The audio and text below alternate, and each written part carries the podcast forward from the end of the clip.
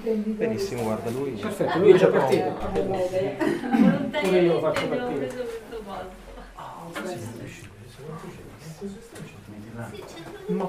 No, poi io mi sposto e lascio là. Fatto una sistemazione che ci sta più gente, vero Andrea? Siamo là. Beh, ma Andrea passa il tempo a spostare. Beh, buonasera a tutti allora, insomma, io naturalmente non è un atto di forza che fa sì che prenda la parola adesso, ma è perché chi avrà comprato il libro l'avrà eh, sfogliato, visto che in, in fondo c'è un piccolo testo di accompagnamento. Naturalmente vi ringrazio di essere qui per questo incontro, soprattutto dedicato alla lettura delle poesie di Lumina, di un testo che forse poi ci, ci illustrerà Federico con maggiore dovizia di particolari, ha una lunga storia, insomma è sicuramente un testo che ha attraversato varie fasi e secondo me è un testo che vale la pena leggere perché eh, Federico è riuscito a mio parere a dargli quella eh, vivacità, quel mordente ma anche quella accuratezza stilistica che fanno sì che un libro, che una raccolta di poesie possa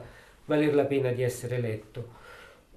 Io, per me è stato un piacere, dire, eh, seguirlo nei meandri della sua fantasia, della sua immaginazione dei eh, riferimenti anche letterari, storici eh, presenti nella sua opera, vi parlerà sicuramente, almeno per quanto riguarda autori contemporanei, lui. Io mi sono permesso di, dire, di avvicinarlo a due autori che mi sono molto cari, e cioè Kafka in rapporto alla storia di Odradek, questo animale, questo essere che non è né vita né morte, che però eh, soffre della, della, dire, della sua presenza nel mondo, e poi anche eh, Gogol perché eh, come avrete modo di ascoltare nella poesia di Federico c'è anche un forte, eh, una forte corrente diciamo eh, potremmo definire comica, ironica, burlesca ma che comunque eh, tende a rappresentare questo, la realtà in cui viviamo senza come dire eh, inutili lirismi. È sicuramente uno stile molto asciutto e poi ovviamente ma su questo poi ci sarà bisogno di qualche spiegazione da parte di Federico, anche eh, la sua formazione scientifica lo aiuta anche a essere un po' scevro da troppi romanticismi, da troppi lirismi. Quindi io penso che la cosa migliore, visto che tra l'altro Federico è arrivato po' da poco da, da finale Ligure e domani mattina riparte, di dare la parola a lui così legge e potrete, come dire, dare, chiedere ogni maggiore chiarimento a lui. Grazie. Io vi ringrazio per, ehm, perché siete venuti e vi dirò alcune cose di introduzione al libro, ma alcune cose piuttosto curiose, poi lascio che siano i versi a parlare perché non credo di dover eh, aggiungere parole a quelle che ho cercato di togliere già ai versi all'interno del libro. no?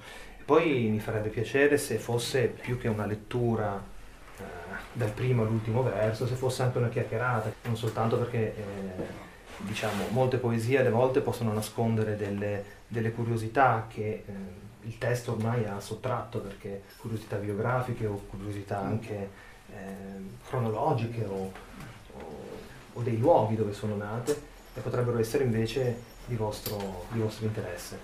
Il titolo di questo libro, che nasce nel, nel 2007, è un titolo che mi è servito non tanto per assemblare delle poesie tra loro slegate, anche se all'inizio, come spesso accade per i libri di poesia, ehm, era nato attraverso dei frammenti.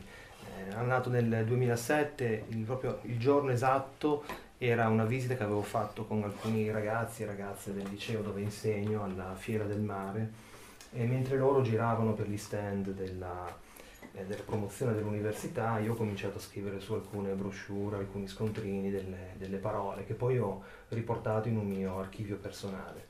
E da queste parole poi hanno cominciato a risuonare, lo sentirete nel, nel testo che ci sono alcuni termini, alcune immagini che ricorrono in maniera piuttosto battente e su questo suono poi ho cominciato a costruire tutto il libro.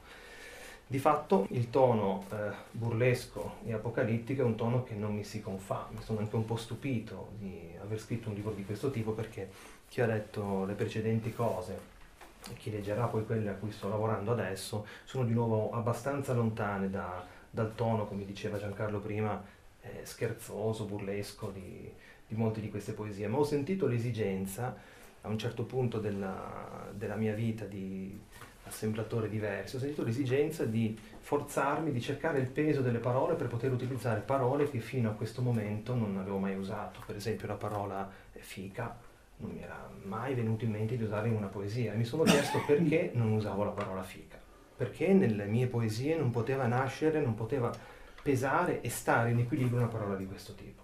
In qualche modo mi sono voluto, non dico forzare, ma mi sono voluto imporre, se non altro, di cercare una via che rendesse necessaria e leggera questa parola. Spero di averla trovata. E altre parole che erano proprio al di fuori del mio bagaglio verbale fino a quel tempo. Ora non voglio dire altro, comincio a leggere e interromperò ogni tanto qualche testo per dare l'occorrenza che lo ha ispirato, perché ci sono alcuni personaggi che senza una breve introduzione potrebbero risultare eh, sin troppo misteriosi. Mi accorgo di morire, adesso che non serve, ma che lo sento vero ai pori alle pupille, è giusto, per il tempo che si è fatto, alla portata dello sguardo, delle mani. Ora che rinuncio ai santi, ai nani del giardino e alla neve come la Madonna delle chiese.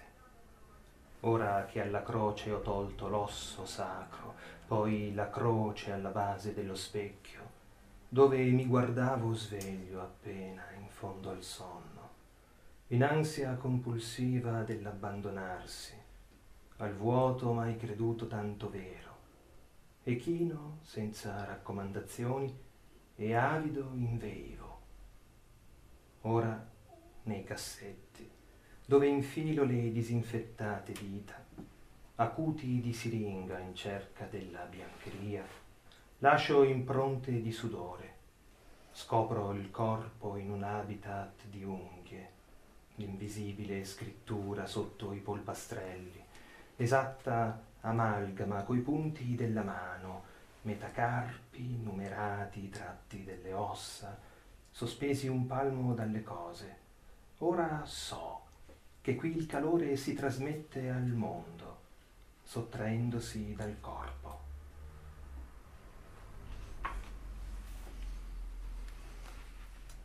Ora c'è una poesia che è dedicata ad Adriano Stesi. Ho messo nome e cognome per dare importanza, come se Adriano Stesi fosse una persona che leggendola uno non possa non sapere chi sia.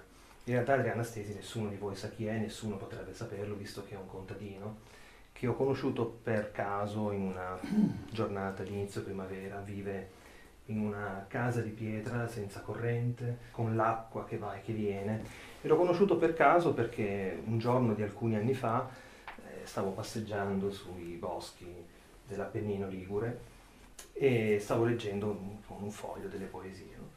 E camminavo in questi boschi di castagni, a un certo punto mi sono trovato un bivio e non sapevo quale delle due strade prendere allora un signore da lontano mi dice non vada di là, che poi di là si perde. Allora io ho visto questo signore che avanzava verso di me, corpulento, mi sono avvicinato, abbiamo cominciato a scambiare delle parole, mi ha portato in casa, mi ha fatto vedere il fienile, vive con un'oca, un'oca che mi dice che è durissima, ormai è da mangiare, per cui non la uccide perché ormai è diventata l'unica compagna della sua vita. Mi è capitato di tornare da lui eh, un altro paio di volte di trovarlo sempre allo stesso punto, vestito circa allo stesso modo, impegnato a fare circa le stesse cose, come se lì il tempo si fosse, eh, si fosse fermato. Che cosa mi ha colpito molto di questo uomo? Mi hanno colpito due cose fondamentalmente. Eh, le prime due volte che l'ho incontrato mi ha ripetuto, a distanza di un anno, gli stessi racconti, con le stesse parole, segno che non stava inventando quello che mi raccontava, e mi raccontava scene di guerra, ma mi raccontava anche del fulmine che ha spaccato l'albero di fronte a casa propria e lo ha reso sordo da un orecchio. Mi raccontavi di un, di un cinghiale gigantesco, un cinghiale nero, che si aggirava per quei boschi e che poi non si è più visto. E il modo in cui lo raccontava, il modo in cui queste persone raccontano delle scene di vita vissute in un linguaggio che è un miscuglio tra il dialetto dell'Appennino Ligure e il dialetto diciamo, del Basso Piemonte, mescolato all'italiano, eh, ha fatto crescere in me di lui un'immagine mitica che ho cercato di rendere in questa poesia.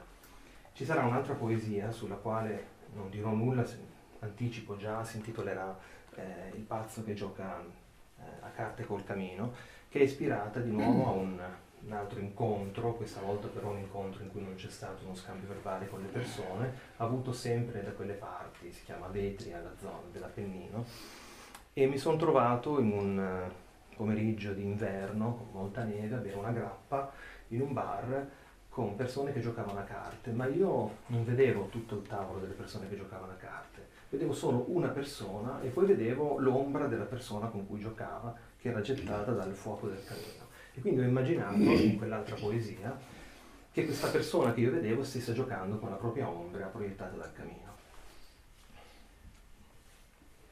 Guarda, questo lato della stanza. Dalla cima, in fondo al corridoio, pendono due sacchi di patate, timo secco, tre corone d'aglio, rosmarino, alloro, un fil di ferro. Punti d'asterischi allineati anche le lattughe in cespi, i cavolfiori, su due corde estese le mutande. È l'insuperabile reliquia della casa, il fuoco acceso, la custode luce d'ogni cosa, i piatti rotti nella neve, seppelliti sulla soglia, tremano molti inverni come vetri.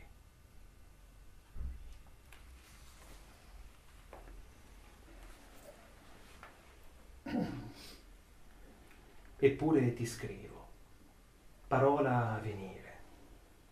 Ti invito nel tuo futuro, che non porti altrove. Troppo sarebbe averti per nome. Qui sono i giorni di ogni altra attesa parola staccata, mutilazione terrestre, escrescenza del tempo che accosta e compone le parti nostre disinteressate, morti di spirito. Vera o non vera, per poco indico te a me stesso, identica indico io. Sbagliato, devo riprenderla da capo. Abbiate pazienza, vengo da una settimana un po' pesante di lavoro e mi capita di confondere le parole. Eppure ti scrivo, parola a venire. Ti invito nel tuo futuro, che non porti altrove. Troppo sarebbe averti per nome. Qui sono i giorni di ogni altra attesa, parola staccata, mutilazione terrestre, escrescenza del tempo, che accosta e compone le parti nostre disinteressate morti di spirito. Vera o non vera, per poco, indico te a me stesso, identica, identico io dentro te, imperturbato, con bacio, mi do nome, compiaccio di scriverti dentro, taciuta taci, ricevo la grazia sul labbro, conservo il tuo fossile senso tra le pietre degli occhi, santifico a guardarti il tuo silenzio.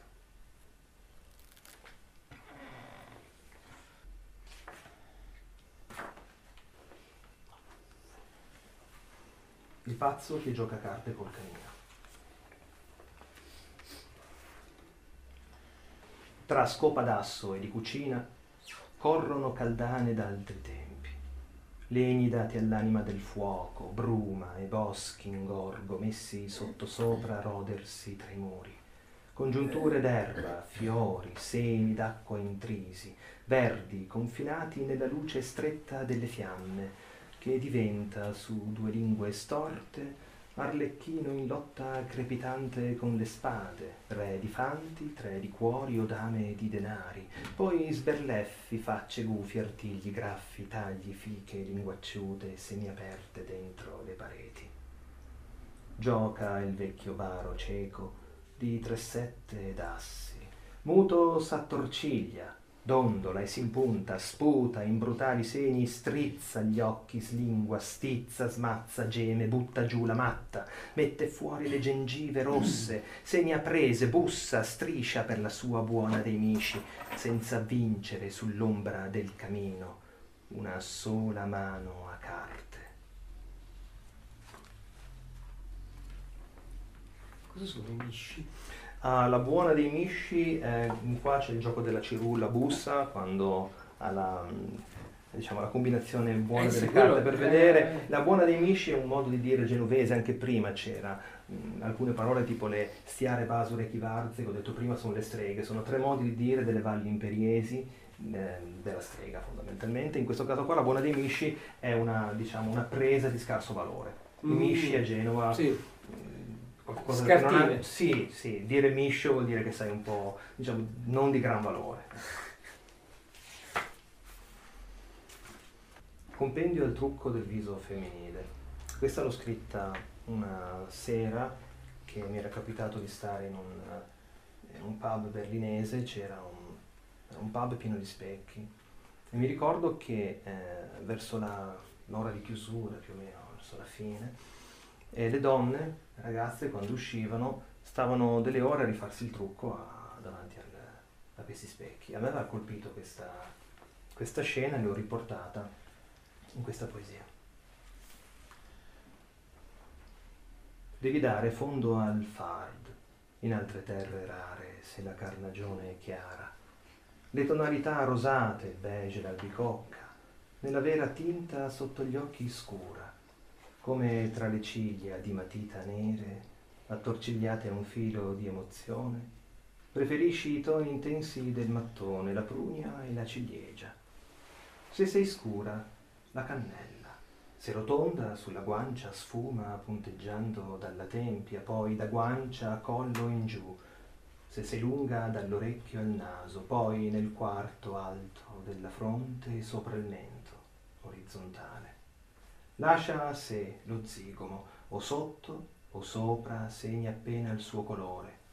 Evita però l'azzurro agli occhi, il fondo del turchese tante volte visto, e considerando di altre forme il pianto. Devi mettere sui denti i punti del discorso, l'ansia, il fiato, buoni a dir le cose. Devi averci un po' di voce, infine, da coprire il cuore.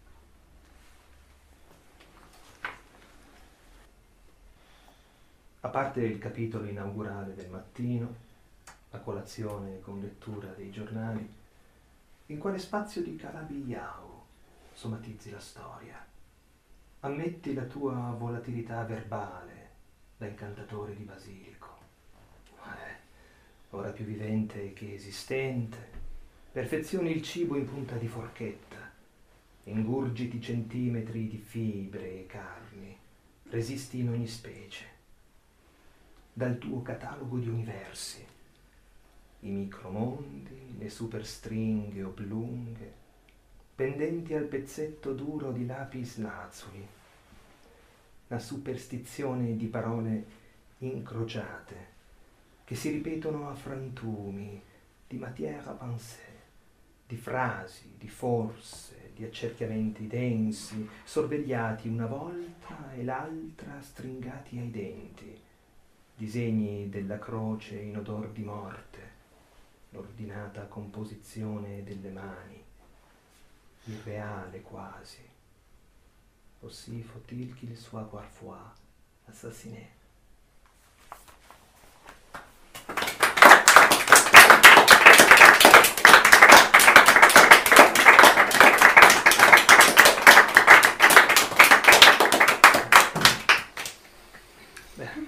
Riposo di un attimo. Sì, sì, perché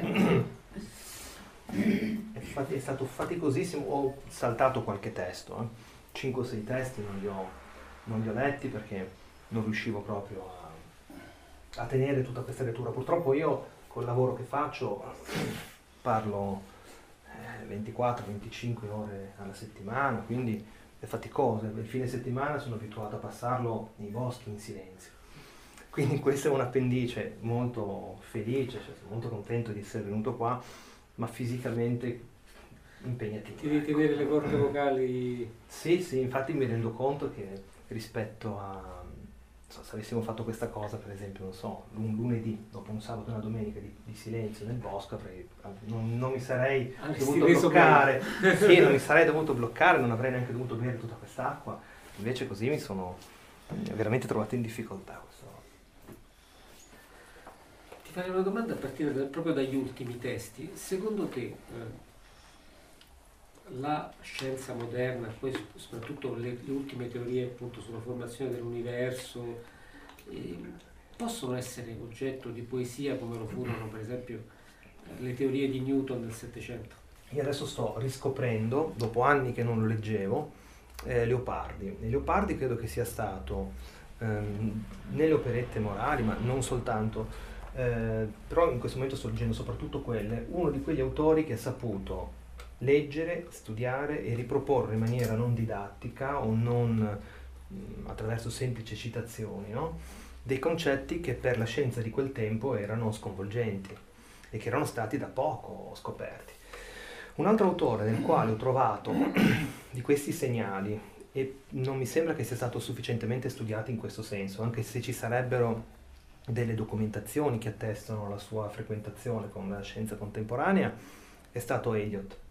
Io alle volte eh, me ne sono reso conto quando ho cominciato a studiare fisica all'università, leggendo soprattutto i, i quartetti di Eliot, mi sono trovato di fronte a dei versi che erano dei, dei compendi di meccanica quantistica, ossia di teoria della relatività. C'erano delle, delle strofe che io avrei potuto, potrei utilizzare in un libro di fisica per introdurre in maniera, mm, come dire, sensibile, non attraverso delle formule, dei concetti che diversamente sono riassunti in maniera molto sintetica ma altrettanto enigmatica per chi non, non, non possiede la matematica in formule in matematiche, in equazioni matematiche.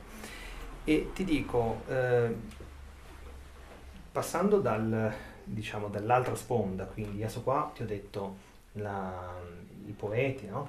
che guardano alla, alla, scienza, parlando degli scienziati che guardano alla poesia, è nella settimana scorsa, due o tre giorni fa, che mi è capitato questa, una strana coincidenza. Io eh, ho seguito su internet una conferenza di Enrico Bellone su Einstein e alcuni giorni dopo ho trovato in un uh, negozio di libri usati a 50 centesimi perché le persone si sbarazzano dei libri perché pensano che siano pericolosi da tenere in casa. In effetti il libro poi è combustibile, quindi potrebbe dare fuoco a casa. No? Sì, fa polvere. Se potesse mettere nella macchina la gente li userebbe così fosse benzina, sicuramente. No? Ho trovato un libretto pubblicato nel 1928 eh, da una casa editrice milanese, ma un libretto che è proprio è spesso così, ma grosso così, no?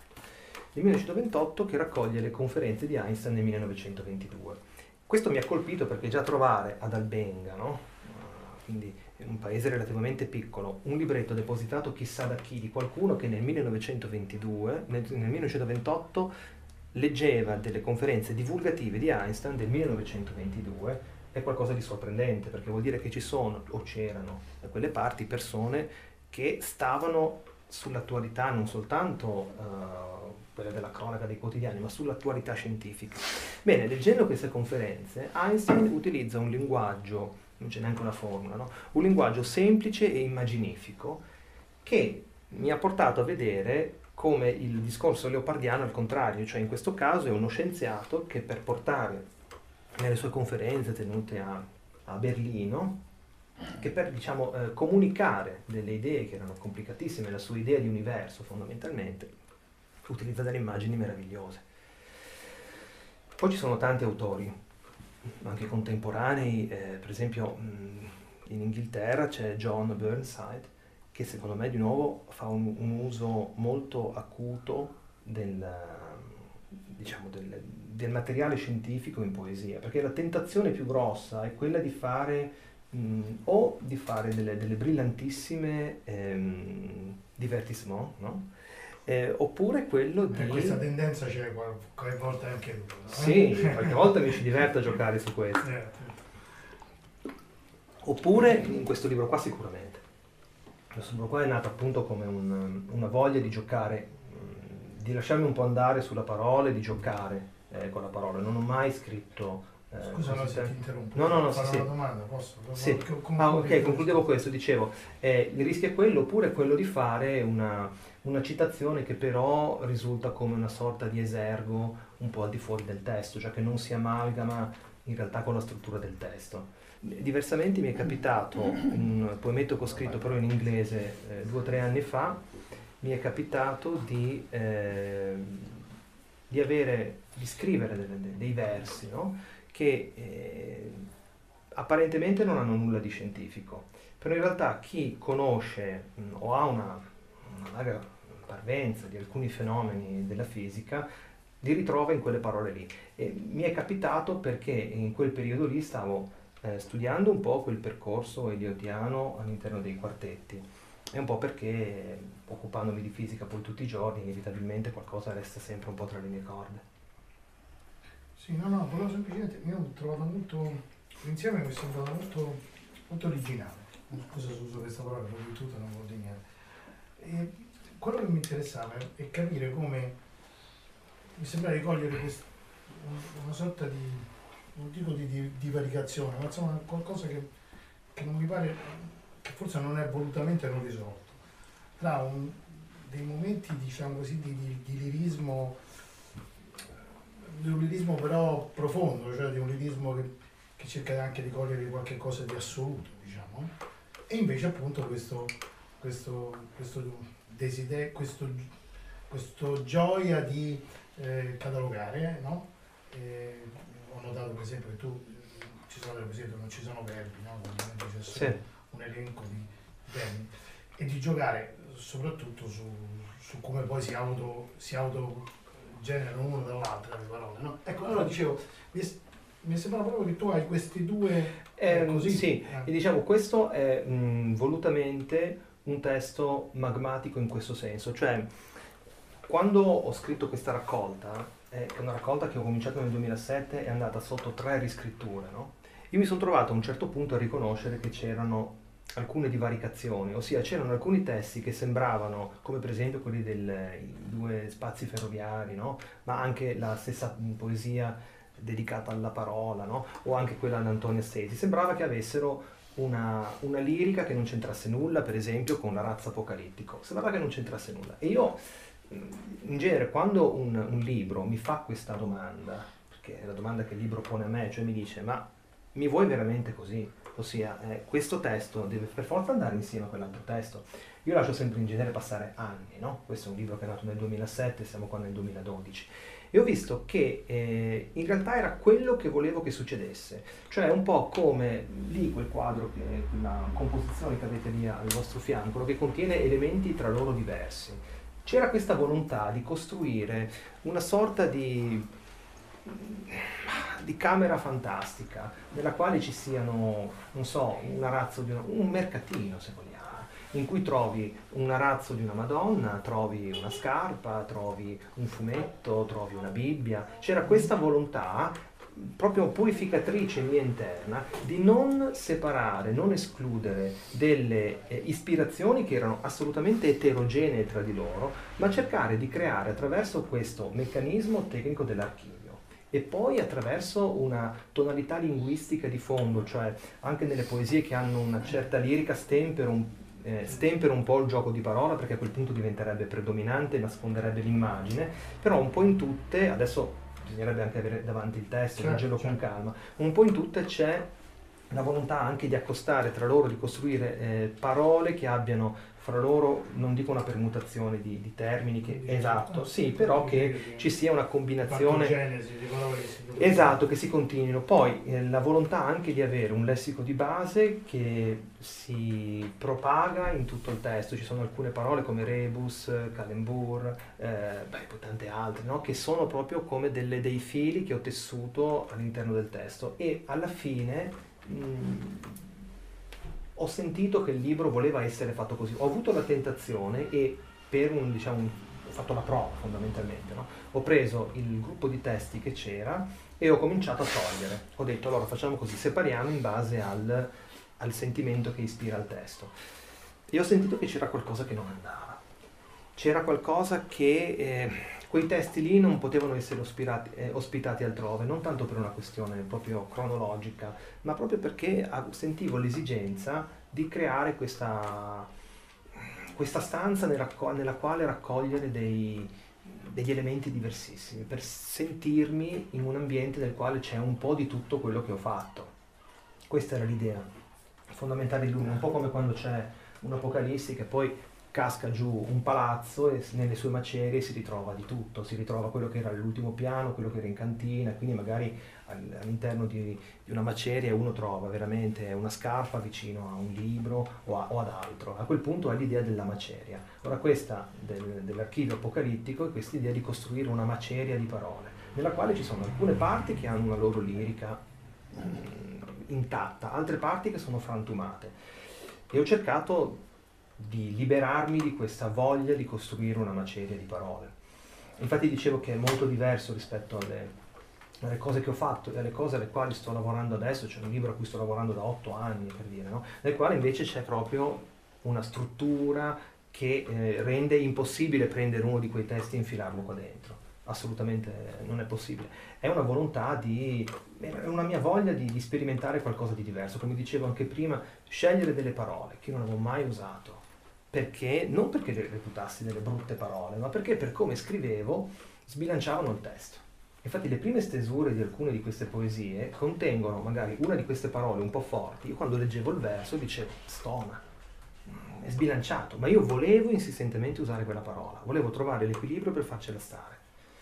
E allora è stata in alcuni testi un po' una sfida cercare di strutturare il verso in modo che quella parola non fosse una stonatura, non fosse un, una parolaccia gratuita buttata lì. No? Altri testi che ho escluso nella lettura di stasera per non rendere troppo pesante contengono altre problematiche di questo tipo.